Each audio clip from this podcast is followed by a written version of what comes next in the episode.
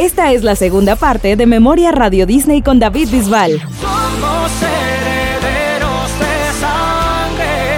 Llega el 2011 y David Bisbal cantó especialmente para la telenovela argentina líder en audiencia Herederos de una venganza. Todos los momentos románticos de la historia fueron musicalizados por la canción Herederos, donde el propio Bisbal participó de la autoría. El público se sintió muy identificado y fue un éxito instantáneo. Uno trata siempre de, hacer canciones que la gente se vea reflejado. Y es por eso que muchas veces dentro de tus discos las canciones no son autobiográficas.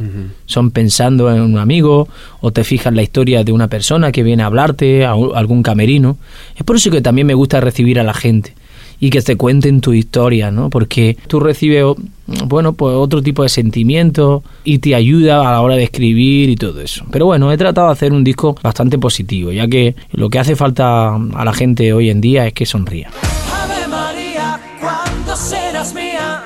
También en ese año 2011 edita su primer DVD acústico, Una noche en el Teatro Real. El concierto en el Royal Albert Hall lo convirtió en el tercer intérprete español pop que actuaba en el prestigioso escenario de Londres. En esa oportunidad le propusimos que armara un top 5 con las canciones de su vida y lo hizo. Mi vida en 5 canciones. Vamos a empezar un poco con el flamenco con Volando Voy de Camarón, ¿vale? Después vamos a aterrizar en otro género totalmente diferente y nos vamos a ir a el queridísimo amigo Michael Jackson con Thriller. Flamenco porque cuando era niño lo que se escuchaba en mi casa era copla, flamenco, rumba flamenca, ¿no?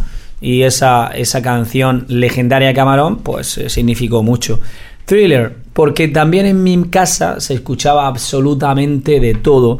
Y Tina Turner, Michael Jackson eran dos artistas que en aquel momento estaban en pleno apogeo y estaban muy presentes con los vinilos en mi casa, ¿no?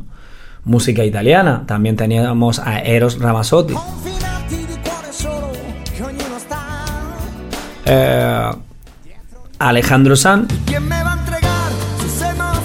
Sergio Dalma, mis dos primeros ídolos, por así decirlo. Claro, cuando yo digo esto, Alejandro siempre se enfada conmigo, ¿no? Porque me dice, Dios mío, está llamando un poco que, estoy mayor, ¿no? pero no, pero siempre se lo digo con, mucho cariño. Y, y después, pues ya vendría la parte de Luis Miguel, por ejemplo. Porque él también me enseñó que la técnica vocal era muy importante y, cuidarse. ¿Alguna canción de Luis Miguel en particular? Mm, por ejemplo, Por debajo de la mesa, que me ayudó mucho a, pues eso, a, sentir la música de una manera diferente. Juan Luis Guerra. Muy importante en mi vida, ¿vale? Para, para ese camino más eh, latino. Y después, pues ya vendría un poco las oportunidades que me han ido llegando. Eh, y sobre todas esas mezclas, pues al final mm, viene la mezcla de toda la, influencia de, de mi vida, ¿no? En 2016 llega su sexto álbum de estudio, Hijos del Mar. Antes que no, el primer sencillo logra convertirse rápidamente en un nuevo número uno y su video fue grabado en las costas de Almería, con la idea de promocionar su ciudad natal como destino turístico. Este trabajo vino acompañado de una nueva gira, Hijos del Mar Tour. Un año después, en 2017, nuevamente en Latinoamérica, visitando los estudios de Radio Disney, nos presentó ese trabajo tan especial para él. La conexión que tengo con el mar es continua además. Eh, lo amamos desde lo más profundo del corazón, lo respetamos desde siempre, desde pequeños. Eh, más ahora que, hacemos submarinismo, pues nosotros siempre tratamos de, eh, de denunciar el maltrato de, del mar, pues la, la pesca masiva, en fin, los furtivos, todo esto nosotros lo llevamos a rajatabla porque no, no nos gusta. pero sí, es un medio muy protector y allí nos sentimos, sinceramente, pues eso, como hijos del mar. En 2018, en el cierre de su gira europea, Camila Cabello dio un gran concierto en Barcelona y el invitado sorpresa de la noche fue David Bisbal. Juntos cantaron Bulería y su actuación fue celebrada por el público y la prensa. Eh, ¿Sabes dónde conocí a Camila? A Camila Cabello la conocí en el Person of the Year cuando canté en- con Alejandro Sanz, ¿vale? Le fui a hacer un homenaje, yo canté mi canción, eh, homenaje a mi compadre, y ahí, de repente, yo estaba sentado en la, eh, en la mesa eh, con mi gente de, de Universal. no me acuerdo si estaba también John Méndez al, al lado, no me acuerdo muy bien, no me acuerdo, pero de repente me tocan a la espalda y era ella, con su madre y con su padre. Y me dijo, mira, te quiero decir que es que siempre te he admirado, desde niña cantaba tu disco, todo el disco bulería tuyo me lo sé de memoria, mis amigas que no hablaban español eh, decían, ¿de verdad la conoces a Bisbal? Te digo, me encantan sus canciones. Y cuando vino a Madrid, Sí. pues me, me llamó y me dijo que, que por qué no participaba en su show cantando bulería. Claro. Y oye, lo pasamos fantástico. De verdad, fue un- de esas sorpresas que, bueno, pues que la música te, te regala, ¿no? Aquí en el Luna Park una vez más, mi gente de Argentina. Os quiero, amigo, de Radio Disney.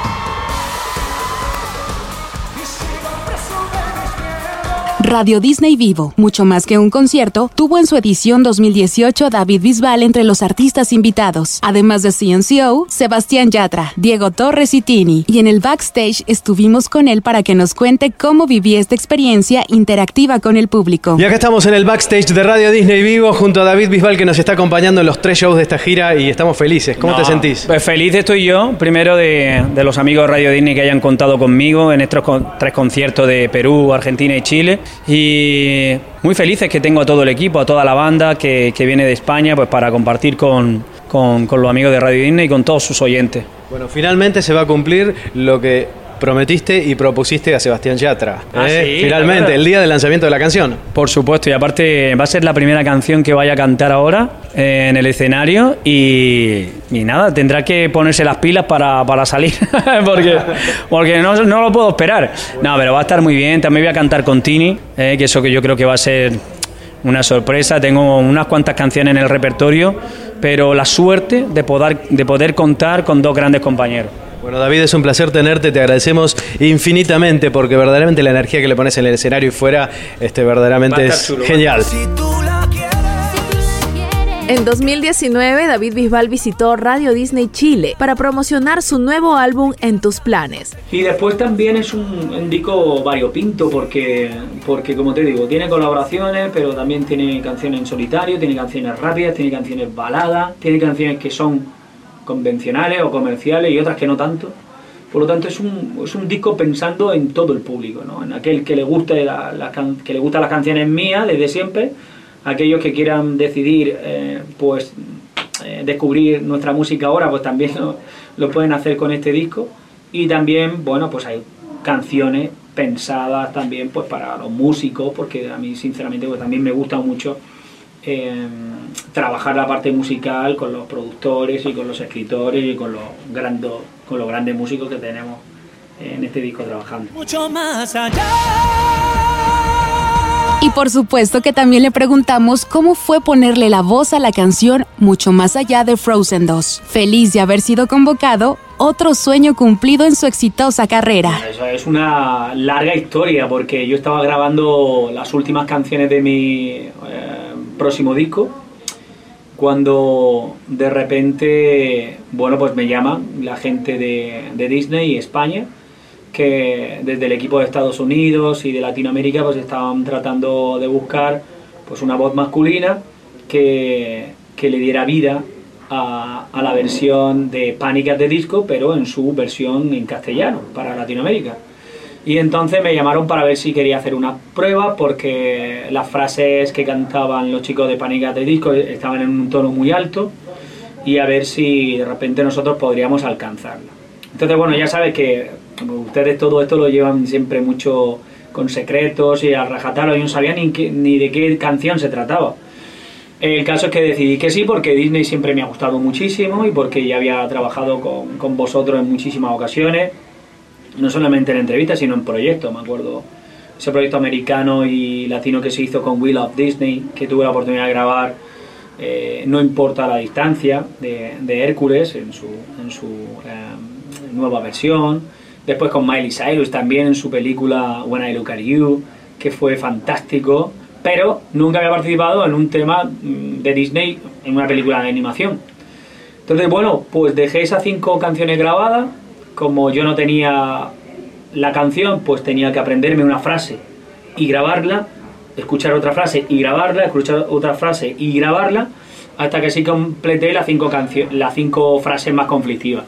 Fue muy difícil porque evidentemente sí es verdad que estaba en un tono muy alto, mm, prácticamente en tono de, de, mujer, y me resultó pues eso, como si fuese un reto, ¿no? Eh, y eso por eso me gustó mucho, porque en definitiva dije, jo, ¿cómo cantan estos, estos chavales, ¿no? De, de pánicas de disco y, y en ese aspecto pues me gustó mucho grabar la frase.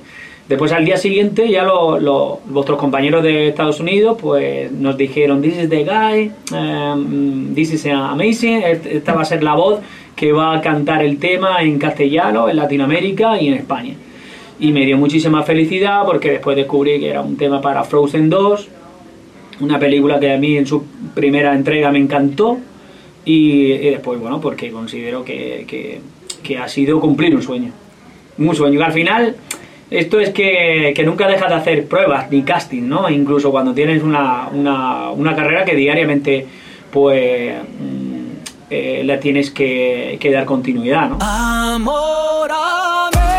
Números 1. Colaboraciones, giras, premios. Una carrera que arrancó en el 2003 y sigue vigente y en ascenso. Se imaginaba en sus comienzos de Operación Triunfo llegar a un séptimo álbum. Cuando estrenaste tu primer disco en 2002, ¿imaginaste que en tantos años más ibas a estar estrenando un bueno, séptimo disco? No sabía si de repente a lo mejor eh, pues eh, se le podía dar tanta continuidad ¿no? a, los discos, a, a, los años, gira tras gira, ¿no? porque pues es cierto que la oportunidad es difícil que te la den, pero quizá a lo mejor lo más difícil es eso, ¿no? el tratar de mantener un poco el interés o, o que la gente quiera seguir escuchando tus canciones. Estoy muy feliz, muy satisfecho y, y como digo, muy agradecido que la gente haya elegido, eh, pues eso, seguir cantando conmigo. Muy contento. Te invitamos a seguir recorriendo más episodios de Memoria Radio Disney. Un recorrido por los encuentros de tu radio y tus artistas favoritos.